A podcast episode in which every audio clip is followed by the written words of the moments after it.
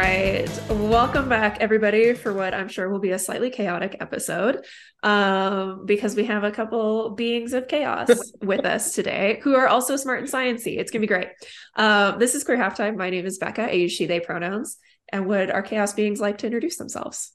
Sure, I can go first. Uh, my name's Finn. I use they, them pronouns, and I am the research and evaluation coordinator at the Queer and Trans Health Collective. Hi, and the other chaos being is me, and my name is uh, Sammy. I use he, him pronouns, and I work with Finn on a couple different projects at the QTHC uh, involving research and data analysis and all those kind of sciency things. Yeah, Sammy has been trying to teach me math, and it's been going like ups and downs. Once you got a computer that wasn't the slowest thing I've ever seen, you picked it up pretty quick. You're doing there we good. Go. um, yeah, and we're here to talk today about some of y'all's research that you're doing. So, do you want to give us like a little overview about what that's all about? Yeah, I'd love to. Um, so we are currently working on a province-wide uh, survey that looks at substance use within the 2S LGBTQIA plus community. Um, so the survey ran last month and is closed now. So what Sammy and I are doing is looking at all of the data that we gathered. Um, Sammy, do you remember how many folks replied to the survey? Yeah, so we had um, just over 200 people who uh, clicked on the survey um, you know, were intent on answering it. And then after getting through some of the our screening questions, we had a total of 154 people who completed the survey. So um, in the span of a couple weeks, that's I think a little bit more than we were expecting. So we were pretty happy with those numbers. And those in terms of like those screening criteria, basically to be able to do the survey, you had to be um, a, someone who was living in Alberta, someone who was a member of the queer and trans community. You had to be over 18 and you had to have used substances recently. And um, we were looking at substances that have not been legalized. So we did not look at alcohol and marijuana use. Um, we looked at all other substances. Um, and we defined recently as within the last three months. Um, of course, knowing that like people aren't sitting there like with a calendar tracking when they last used. Um but but that was like kind of a ballpark figure to give a, a sense of of when we were looking at. Cool. And how like in depth did it go? Yeah it um it ended up being quite a large uh, survey which was really exciting. So it captured a lot of information on like who these people are in terms of the demographics. So like uh, you know, where are they living? Um, what does their family structure look like? Education, age, ethnicity, uh, gender, sexual orientation, kind of all of those things. Um, then we asked about um, six different kind of main categories of substances, those being uppers, downers, hallucinogens, prescription drugs, inhalants and dissociatives. And dissociatives. Thank you, Finn. Um, what are dissociatives? Um, so things like, for example, GHB that will make you feel kind of like out of your body. okay. Totally. It's like I know what all the other things are. I'm like, I've not heard that one though. totally. Yeah. So we asked we asked about those both, um, and uh, questions around those about like, do you use them? How often? When did you start using them? Um, are you interested in learning about using these things more safely?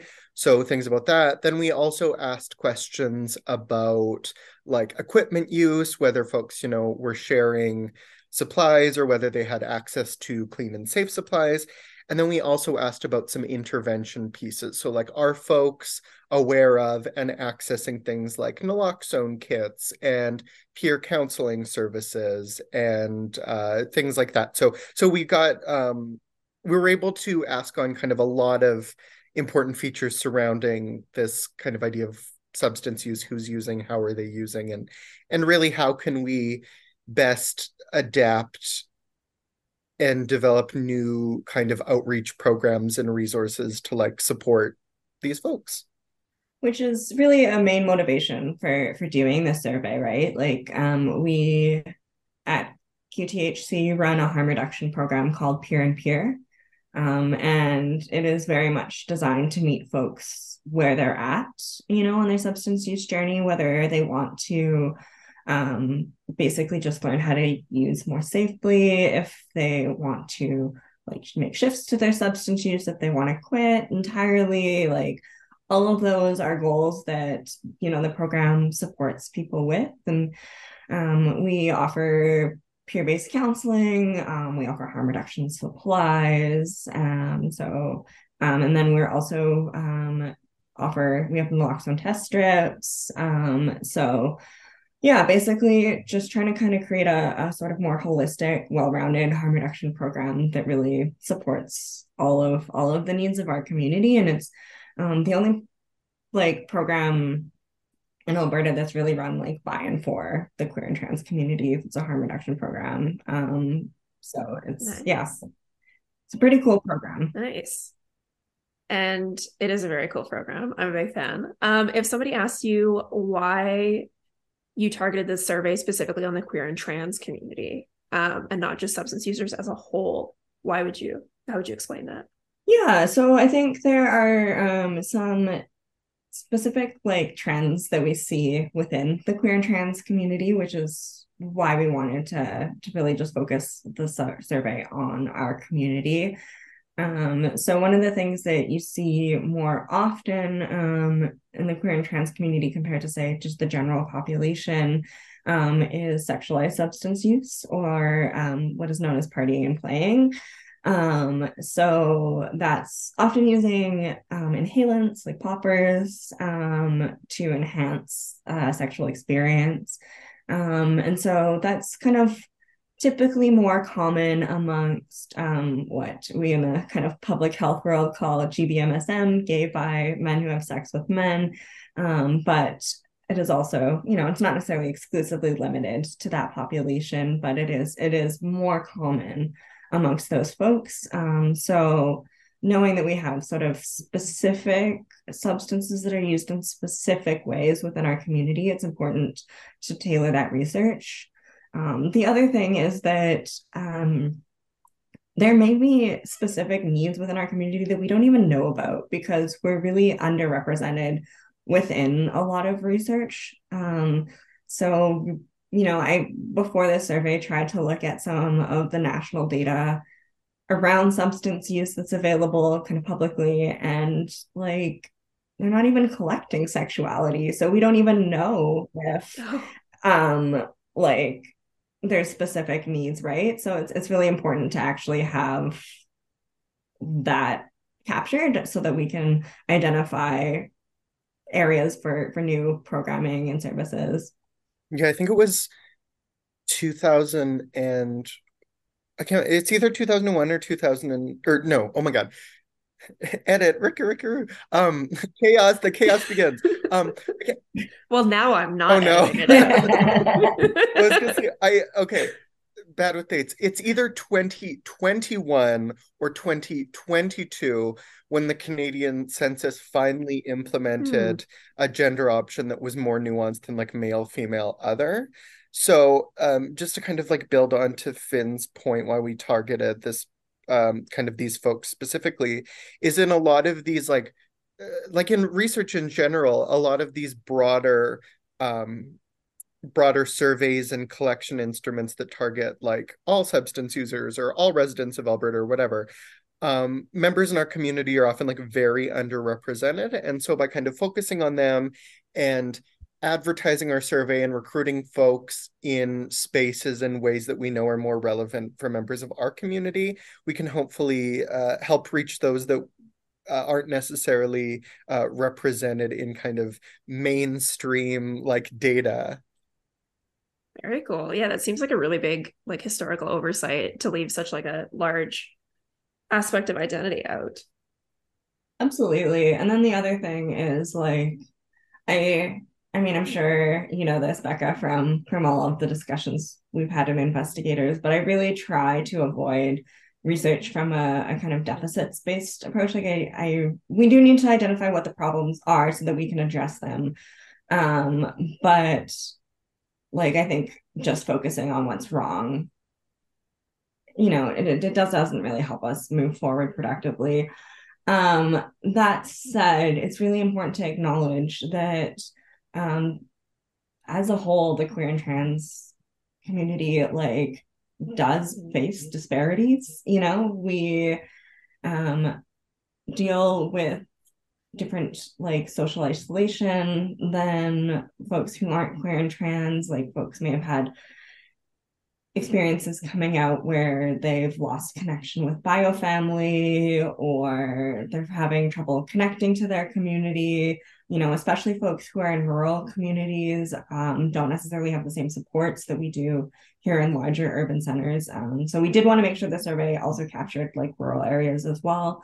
Um, and one of the biggest reasons that folks identified for why they were using was self-medicating for kind of like psychological or emotional reasons right? And so knowing that um, these sorts of challenges exist within our community and that people are turning to substances to cope with them um, that really highlights why it's so important to have interventions that are targeted at supporting and uplifting our community right? Like it's kind of uh, sort of almost addressing the issue at the root cause as opposed mm-hmm. to like you know just being like here's a clean needle. Like that doesn't really, really solve the problem. Exactly yeah. exactly um you know so being able to kind of have data around the fact that like we do have these specific challenges within our community and it is having an impact um you know and and not everyone is able to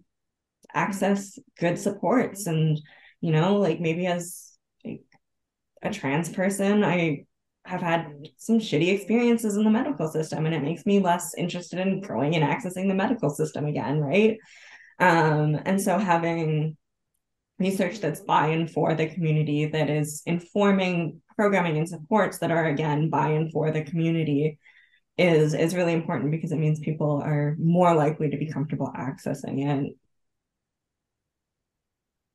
yeah. And what would you say to people who are like, so often when studies come out, there are always people that are like, well, yeah, of course. Like I could have told you that people were using it to cope, right? Like, you know, like the water is wet studies kind of thing. Um, like how would you respond to people who are like, what is the need for this if we already kind of had that idea? One of the very practical realities is that we are a nonprofit which means that we rely heavily on grant funding. And unfortunately, most funders don't like you to just say, like, because I said so. Yeah. Um, and so having actual data to back up what we know to be true is really, really beneficial um, for that. Um, and to be able to also show that our programs like exist for a reason, right? Like, yeah, we can all tell you um, but to be able to say like hey like all of these people said this is what they actually want to see is really really important absolutely and i think I think yeah, even uh, Finn and I were actually talking about this uh, right before our call because we were absolutely not preparing right up until we jumped on this podcast. um, but um, we were talking about the it seems like a lot of these community uh led studies it's often us uncovering mostly things like yeah we absolutely knew that this was going on but yeah the value of being able to put like some some numbers and some some quotes and like some evidence behind can be really powerful um, both for the reasons that Finn mentioned, as well as just seeing like, you know, we know the problems or the disparities are bad, but like how how actually bad are they? Like how how wide are these gaps or whatever? Like for example, um, when we asked folks about if they were aware of certain interventions and if they had accessed them. Um, for example, like about 70% of folks uh, in the survey said that they know where to access clean and safe uh, drug use supply substance use supplies, but uh, only 40% were actually accessing them. And same with like peer supports, just over 50 knew where to access like peer supports and counseling, but only about 20% of them had actually accessed these supports. So clearly, that's one example of like a pretty large discrepancy about like knowledge and actual access. And in our analysis, we're going to get into the specifics of like what are the reasons why folks are having like why does this disparity exist? But again, that's just an example of how this study really highlights how big these these gaps are. Yeah. Yeah, like, you know, you can say, hey, people are using it to cope. And also, here are the numbers. Like, I feel like that's a lot more mm-hmm. convincing to people. Um, and then sort of on the other side of things, was there anything that was really surprising or that like stood out that you didn't expect? Um, uh, it's okay. Well, I guess like one, I, I'll say two things that are wholly unrelated. Um, so one of them is uh, a specific question we asked about how has COVID um, impacted your uh, substance use. So has it decreased? Has it increased? Has it not changed?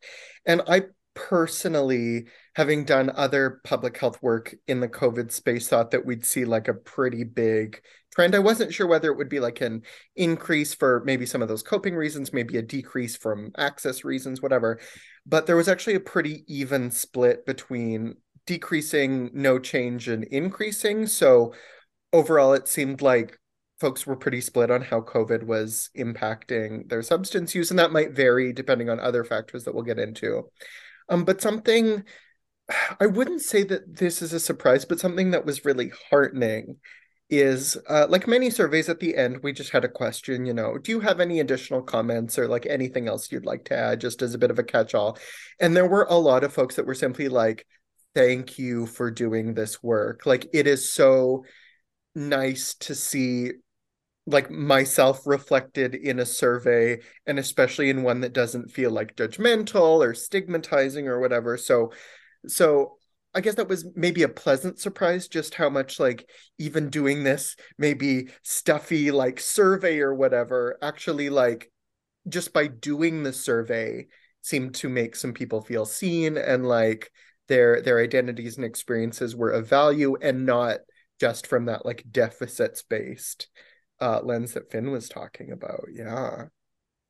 Which was so exciting to see as a community based researcher that, um, you know, it's always our goal to really make sure that community members see themselves in the survey. Um, and like there's things that we do to try to achieve that. Um, like we work with a community advisory team. Um, so it's made up of folks who have worked with peer and peer before and um, they advise kind of the development of different harm reduction programs and we kind of piggybacked off that team and said hey would you be interested in helping us develop the survey? And they were like absolutely.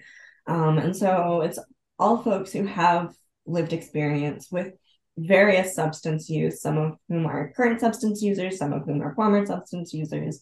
Um, and they really really help shape the survey so that um, we were asking questions in a way that like felt good for people, you know, um, and even things like the order of the survey, um, like instead of jumping into like a whole bunch of like immediately like tell me about all the substances you use, like put that a little bit later, like, like warm up a little bit, like you know, like ease into it. Um, so it was great that we had had that team that we were able to work with and it was really rewarding to see that um, kind of all of the labor that we put into it from kind of their experience our own experience designing surveys you know with our community and and the fact that everyone who on the survey team you know is is queer or trans um like I think I think that really goes to show the power of of community based research, and so it was yeah really really lovely to see that we got that kind of feedback. Totally, and one one thing I wanted to add that I think was like a little funny is like Finn and I and the other um uh like uh researchers on the team are like well versed in different forms of community based research and analysis of course. But um especially Finn and I, uh, we're we're not as familiar or experts with like the field of substance use specifically, and I just thought it was very funny that we um we like asked questions in the survey and, and brought it to the team. And and we're asking things like have you used amyl nitrates and nitrous oxides and this and that? And people were like uh what the hell are you talking about? Like like poppers whip it like you know like just giving that kind of community lay friendly like not academic stuffy yeah. researcher uh, perspective was so invaluable because sometimes I think we get a little caught up in our researcher brains and we're like, wait, that's not how people talk. We're not like, hey, Beth Ann, you do any good amyl nitrates lately? Yikes! that's my surest way to sound like a narc. Example. Like exactly, exactly. that's a good point. Yeah, it's like I think the initial initial iteration of this survey was very like y'all are narcs. Yeah. Red flag. I'm not going to answer this. And like, I'm assuming it was relatively anonymous, right? Or like, completely okay, yeah. Um, folks had the option of providing an email if they wanted to be entered in a draw for we offered like incentives for the survey um, so folks could opt in um, for that and also provide their email address if they want us to send them the results of the survey or be contacted for further surveys. Um, but we separate that completely from the analysis. So when we're actually looking at the data, we are not linking it to anyone's information at all. Cool. Yeah, I figured, you know, if it's about substance use, people would probably be pretty hesitant to you know, put in names and contact info and things, especially if it's, yeah, that first iteration that's asking them all these very technical, narky kind of questions. yeah. No. Well, and I hope, like, I mean, I guess there's no really way of gauging whether or not this made a difference. I hope it did. But with a lot of the questions too, we were really trying to be explicit about like no judgment, no whatever. Like there were certain que- uh, like we asked questions about um um like whether folks wanted to change their use like like i'm happy with the amount i use right now or oh i'd like to try and reduce or i'd like to quit or whatever. But we really frame those questions around like we're not here to judge and there's like no right answer. We're just interested in where you're at. So um to that piece about like yeah not being narky or, or judgy or whatever we just really wanted to be like just tell us what's up. And like whatever whatever you're going through is like totally totally fine and we want to hear about it right? And i think we did an okay job of that because we did get like I'm happy with where my use is at, or like, right. you know, like people were comfortable saying that, right? Like, so mm-hmm. I, it seems to me like it didn't come across as, as you know, right. super judgmental, which is, which is great, which is the goal because that's really what, you know, like the peer and peer program is all about, right? Like, just empowering people to make the choices that they want to make that feel good for them. Yeah, and I feel like even in an anonymous survey, like if people feel like they're being judged, that would probably change their answers, right? Like the truthfulness Absolutely. of them. 100%. Yeah, you don't really think about survey design too much until you take a bad survey and then it's like more thought needed. But then and, and it's funny because like on the other side of that, even though this is something that we've done before, critiquing a bad survey and knowing where to fix it versus like designing your yeah. own survey are two totally different beasts so it was it was great that we had a, a big team that was able to you know provide a lot of feedback and redo it and be like this doesn't make sense or we should ask about this right? So yeah. That's awesome. Um and so what kind of like actions can come out of this? Like what I know you mentioned you can use stats and things for funding to create more like harm reduction resources. Is that kind of the main goal, or like what are you kind of hoping to do now that you have this data? That's probably the biggest goal um, is to really like now that we have this alberta specific data um, is to really kind of expand the work that we're already doing support and uplift the work that we're already doing because like we were talking earlier there weren't really a lot of surprises right? Like a lot of it was like yeah like what you're doing is needed right? And so you know we're able to to really support that.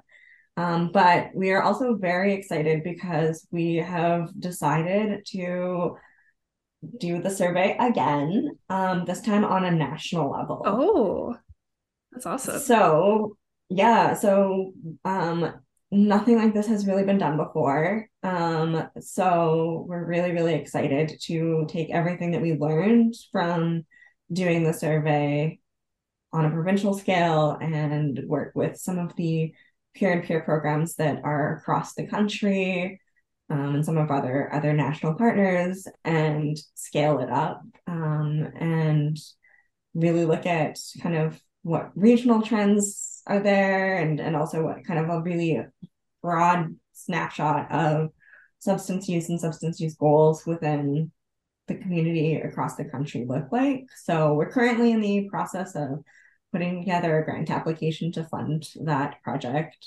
That's huge. That's amazing. There are P&P groups across Canada, right? Yeah.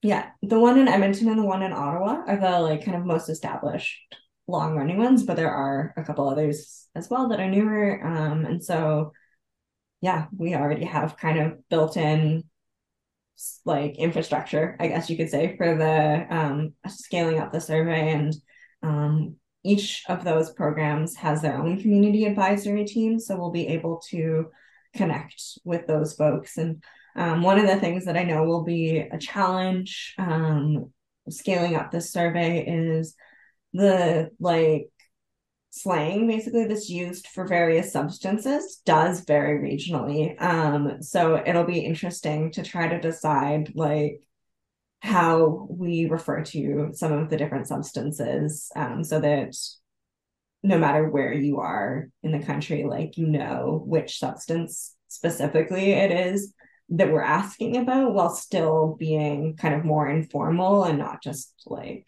amyl nitrates. Yeah. I mean, yeah, that does make sense because some provinces have stupid words for things. Looking at you, BC, and your bunny hugs. No. I went to University of BC and somebody was talking about like they lost their bunny hug, and I'm like, what the fuck are you talking about? so yeah, if people have different words for hoodie, I can only imagine all the words for different yeah substances.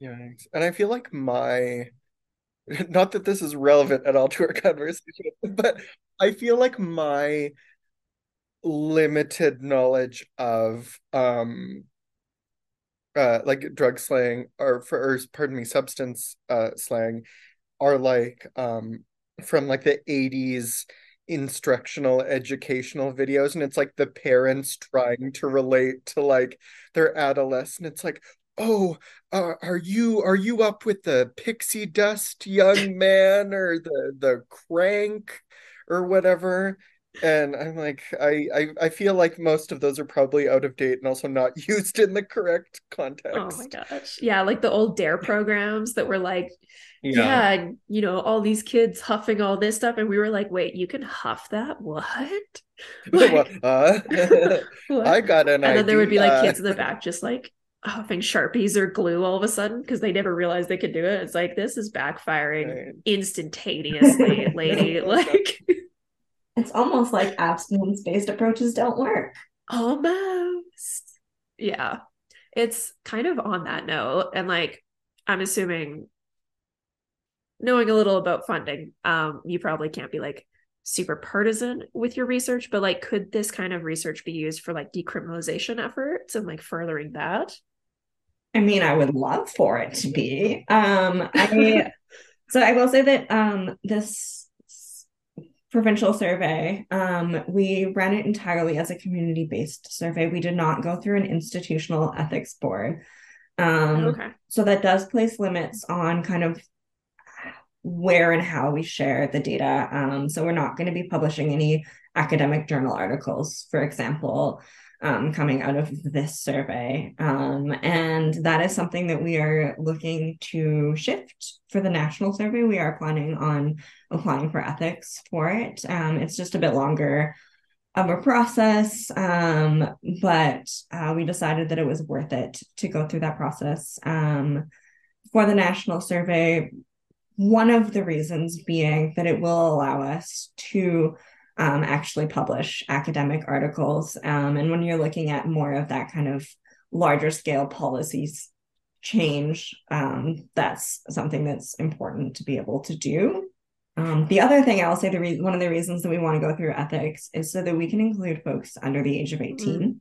in our survey. Um, which like a lot of times 18 is like the age of consent, right? So for like things like this. But um, people under the age of 18 can participate in surveys as long as like you're you know you convince your ethics board there's a reason to right? And we know that there is substance use that's happening within like you know for youth right? Like it's it's a thing. Like we asked in the survey when did you start using the substance? And like yeah folks like as young as like 10 11 12 or when they were starting and like quite a bit of course in the you know 15 16 17 the teens range. So we're by by not being able to include these folks we're kind of ignoring a pretty substantial population potentially right? And like yeah. populate when also we think about like providing services and supports this group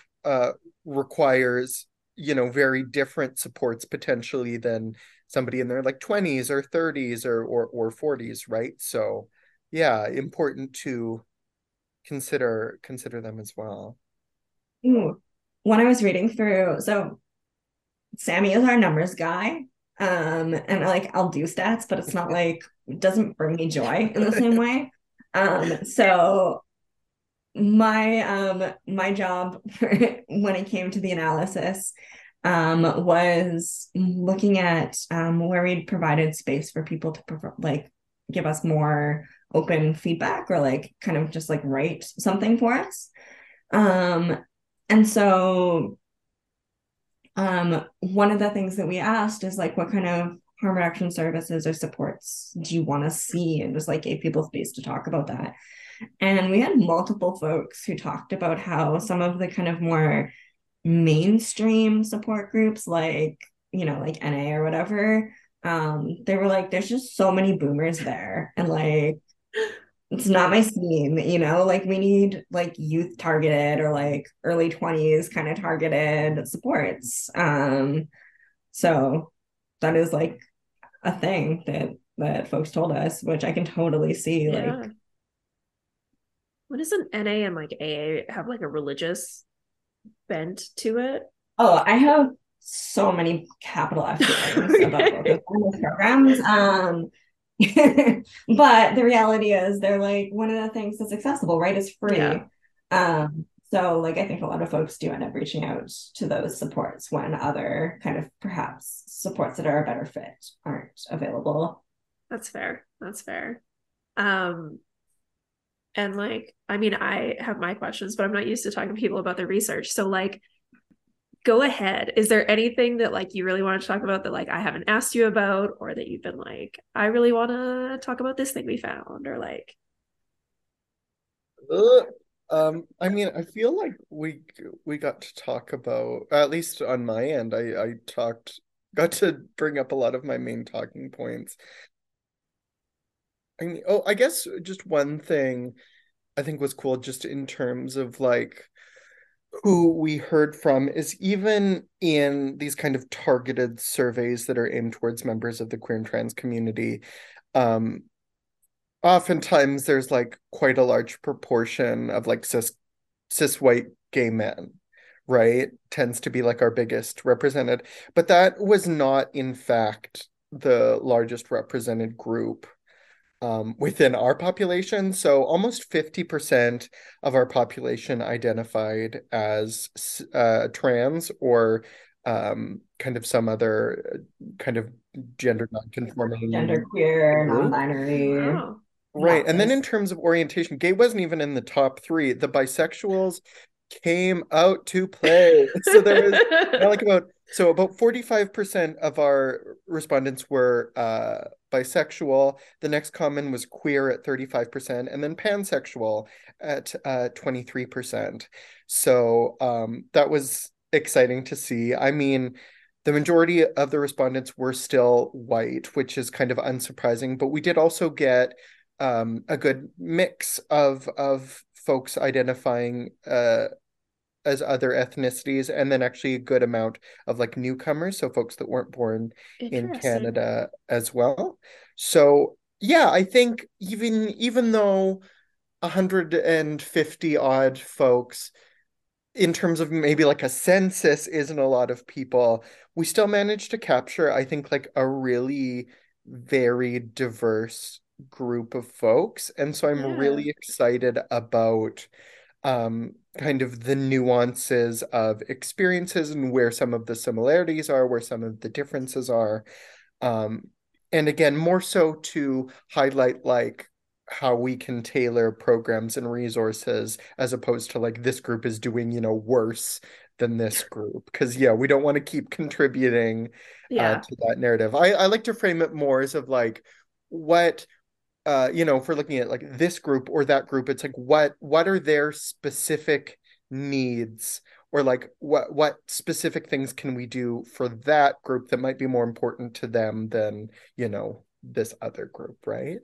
Um but yeah I'd say that that, that that's really cool. Yeah I don't know about you Finn. Is there any any exciting things that you wanted to add?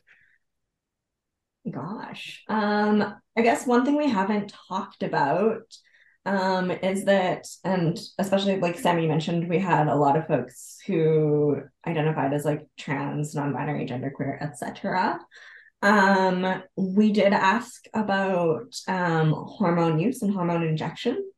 Um, because one of the services Peer and Peer offers is safe injection supplies for hormones um, which is which is great because we did have a couple of folks who had actually been had had financial barriers to accessing hormone injection supplies, like safe injection supplies for that.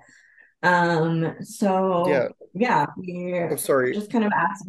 Oh, no. I was just going to Yeah, yeah, quickly yeah. add context to that. About a third of our respondents indicated that they um, either were currently or had been uh, undergoing hormone replacement therapy, and essentially all of them mentioned that like they have experienced barriers to that process at some point, which again is like one of those, are we surprised? Absolutely not. But the fact that we can say, you know, like a bulk of our participants are going through this process and essentially all of them are having issues is still like a, a, a really solid piece of evidence to be like, look at it. Look at this. It is something we need to address. Look at it. but it's, But yeah, we asked like kind of where folks were getting the supplies and you know if they'd ever had to share supplies and and and things like that. So it was nice to have some some kind of like trans specific That's really data. interesting. I never even thought about like needing safe injection like sites and supplies for hormones. That's yeah, that's wild. But I'm glad that you have like numbers to put behind it now. It's like back to the survey design question. It was an interesting one to decide like where and how to ask about it because it's not about substance use, right? Right. But it's still like a service that we provide. Um, and we wanted to put little kind of like tidbits kind of in the survey um, for folks who maybe didn't know that like we provide free like needles for injecting your hormones, um, things like that. We also asked um, folks if they'd heard of the um, like Samaritan Act. Mm. Um, and I don't know if Sammy, I'm putting you super on the spot. If you looked at like how many folks had or hadn't actually, if you've gotten a chance to analyze that data, not but yet, but for our um, viewers at home, uh, slash listeners, slash I don't know how technology works. Um, can you give like a really brief, like what is the Good Samaritan Act? Yeah, absolutely. So essentially, it states that if you have to call like emergency services, um, and you're because you're responding to um like a drug poisoning, um, you're not going to get arrested for possession um of like kind of basically personal use amounts. Um, so it's designed to ensure that people actually do feel comfortable making those calls. Um because sometimes people would be like well i can't i can't call the cops because like i can't call an ambulance because the cops are going to come and then i'm going to get arrested and like it's just not it's not a good scene. Um it is important to note that like it doesn't it's not a complete like you're never ever going to get arrested like um things like outstanding warrants or like trafficking um substances like that does not fall under the good samaritan act but Um, but basically having like substances on your person, like they're not gonna, yeah, they're not gonna arrest you for that. Um, and yeah, I don't, I don't, I haven't looked at the data to know exactly what percentage of folks said yes or no, but um, I know that like in the comments, a couple po- folks at the end were like, I didn't know that was a thing. That was really great to learn. Um, so we tried to kind of keep that in mind in our survey too, to be actually able to provide information. Yeah, Ooh. yeah, and that also extends to rendering first aid. Like if you're trained and you do CPR and you break somebody's ribs, they can't sue you for that because you're supposed to break their ribs. Um, but yeah, you looked like you had a, a thought. I did. I was gonna say another another kind of like, did you know um that we had in the survey was around um transmission of HIV and Hep C. And we asked specific questions around if folks knew that um, they could be transmitted through needles, if it could be transmitted through sharing like snorting supplies like straws, and if it could be that it could be transmitted through sharing pipes. Um, and there were definitely a couple folks that were like, oh shit, I didn't know that it could be transmitted through something like other than needles. Like I thought it was just needles, and I've been sharing those things, and like, good to know.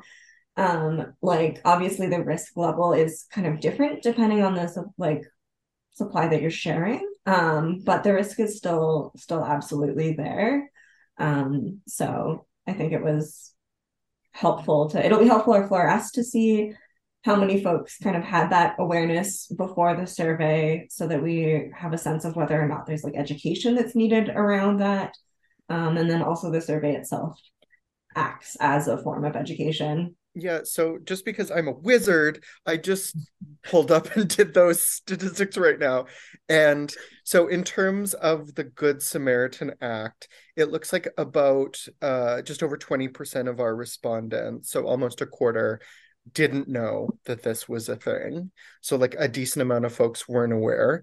And then, in terms of that awareness of uh, transmitting, um, not uh, like most folks, like about 95% were aware of the risk of transmitting HIV, but only about 70% of them uh, were with Hep C. So there's also a bit of a, a difference there in terms of like for for which for which like mode of transmission?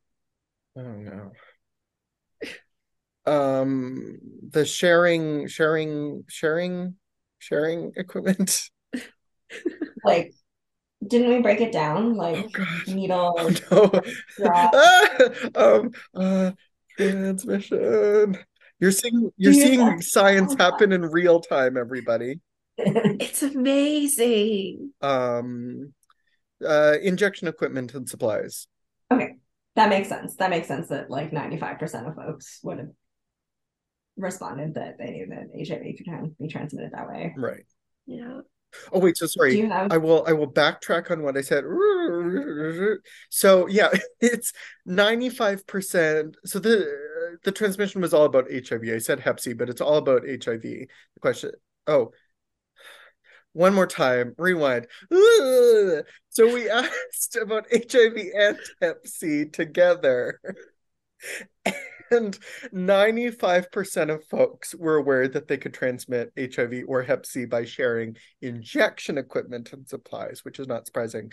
But less, about 70% knew that they could share the same um, risk of infection from inhalation equipment and like snorting equipment. So, um, you know, that potentially tells us that the kind of the education and the information around like injection uh, sharing is maybe a little bit more um, a bit more widespread, a bit more robust than like no, actually these other um, things, inhalation, snorting that might seem less um, body involved whatever yeah. uh, still still pose a risk right so that could highlight a potential like area for for more outreach for example yeah. yeah. remember that agent of chaos thing i feel like that really manifested in the past this is like what our investigators so. meetings are like every wednesday night and they're wonderful they're a little highlight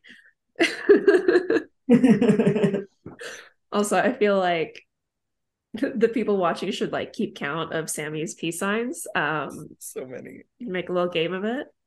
Uh, but like that kind of makes sense that disparity, right? Because I feel like we all grew up with like the panic around disposed needles and like we've done a couple episodes actually about HIV education and like I've talked about this like rumor that if you were in a crowd, like people would just go around with like AIDS needles, quote unquote, and like just stick people.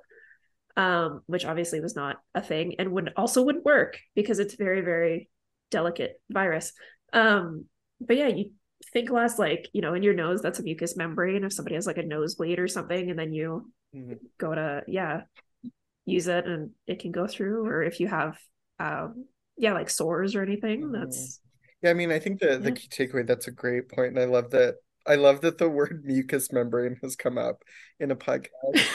uh, I love that. It's not the first time it oh has. I this. love that. Yeah, mucous membrane. Um, sign two more. Everyone who's listening. Um, that like regardless of of the the the the type of equipment that you're supplying like the mode of use as they say um there's always like a certain amount of risk associated with like sharing equipment of course. So like the the kind of the best and the safest ways if you can to always access like safe clean kind of individual use um equipment right? Um but uh yeah sorry i just thought i would i would add that um but yeah perfect yeah was there anything else y'all wanted to talk about I feel like we've we've talked pretty thoroughly. This has been lovely. Yeah. Lovely. I guess oh, um, I guess oh just uh, oh sorry. So sorry. Classic man. Um adding more. Um I was just gonna say that yeah, in terms of like where we're at.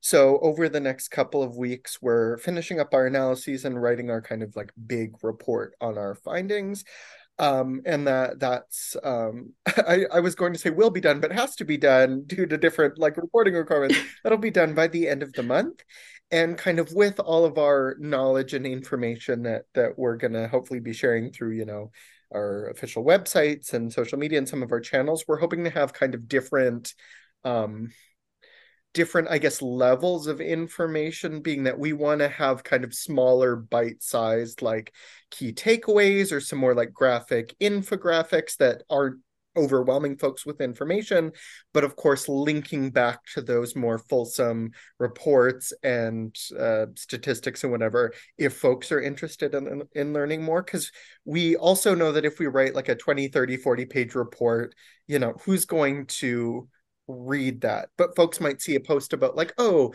x number of folks who use downers are worried about their substances being laced. To learn more like you can read this report here and then they can go and find you know the things that are relevant for them right? On which note i will plug our socials and all of that stuff. Um, so you can find us on um, instagram and facebook at our health yeg and our website is ourhealthyeg.ca.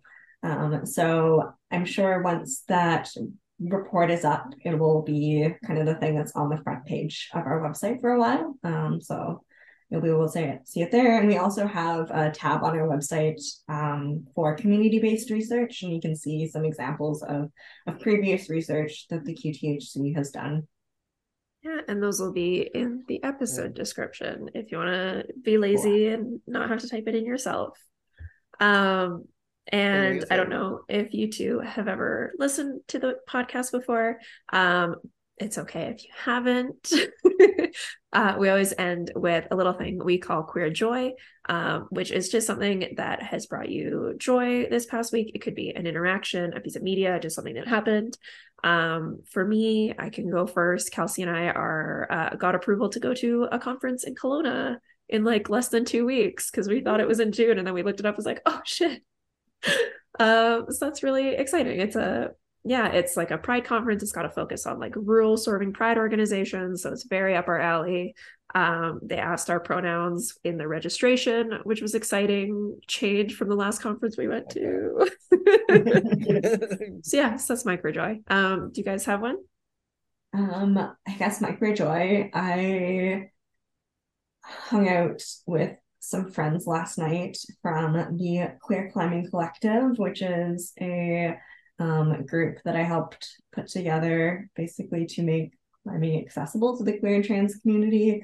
And we meet every Monday night um, at one of the gyms in Edmonton, and we just had like a rad a rad time. And it always just brings me joy to see the group come together. And we just submitted a grant to fund an outdoor trip for the group this summer. So fingers crossed that that happens because i love the mountains and i love nothing more than queers in the mountains. Love it. That sounds so fun. I love that. Yeah. I guess my my aspect of queer joy is also something tied to something very stressful. Okay. Um, but that's okay because I contain multitudes. So Absolutely. it's okay that they're simultaneous.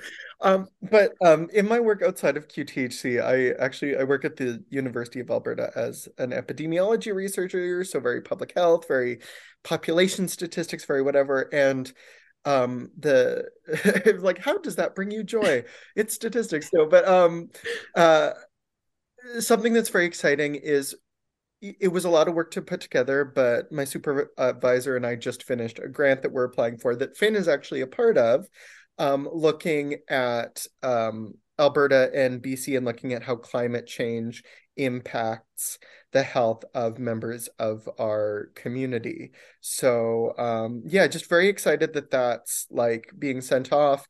And there's basically nobody right now who's doing that kind of uh, specific work. So I think it's a really strong application and a really cool project. So fingers crossed that we get that money. that sounds really interesting. That would be, yeah, I hope you get it because that, yeah, that sounds really, really cool thing to look into. Totally. Yeah. Yeah. Like, I mean, people are always like, wait, climate change, how is that relevant for like the gays or like the, you know, queer and trans folks? And oh my God, now I'm just plugging it. But basically the idea behind that is like, um, I mean, climate change affects everyone, but it doesn't affect everyone the same. And so we wanted to look again at members of our community and see like what are their specific needs, what are their specific impacts, how do we target them, which I think has been kind of a theme throughout this this talk. Just like how how do we help our people the best that we can, right? Yeah. Yeah, that's I love it. That sounds really cool. Um, thank you for joining me, Finn and Sammy. I feel like we kept it pretty not chaotic, which I'm kind of surprised yeah, by. Surprised. It, was, it went really well. Um, and thank you everybody for joining us. Uh, be kind to yourself and others, and we'll see you next week. Bye. Bye. Bye.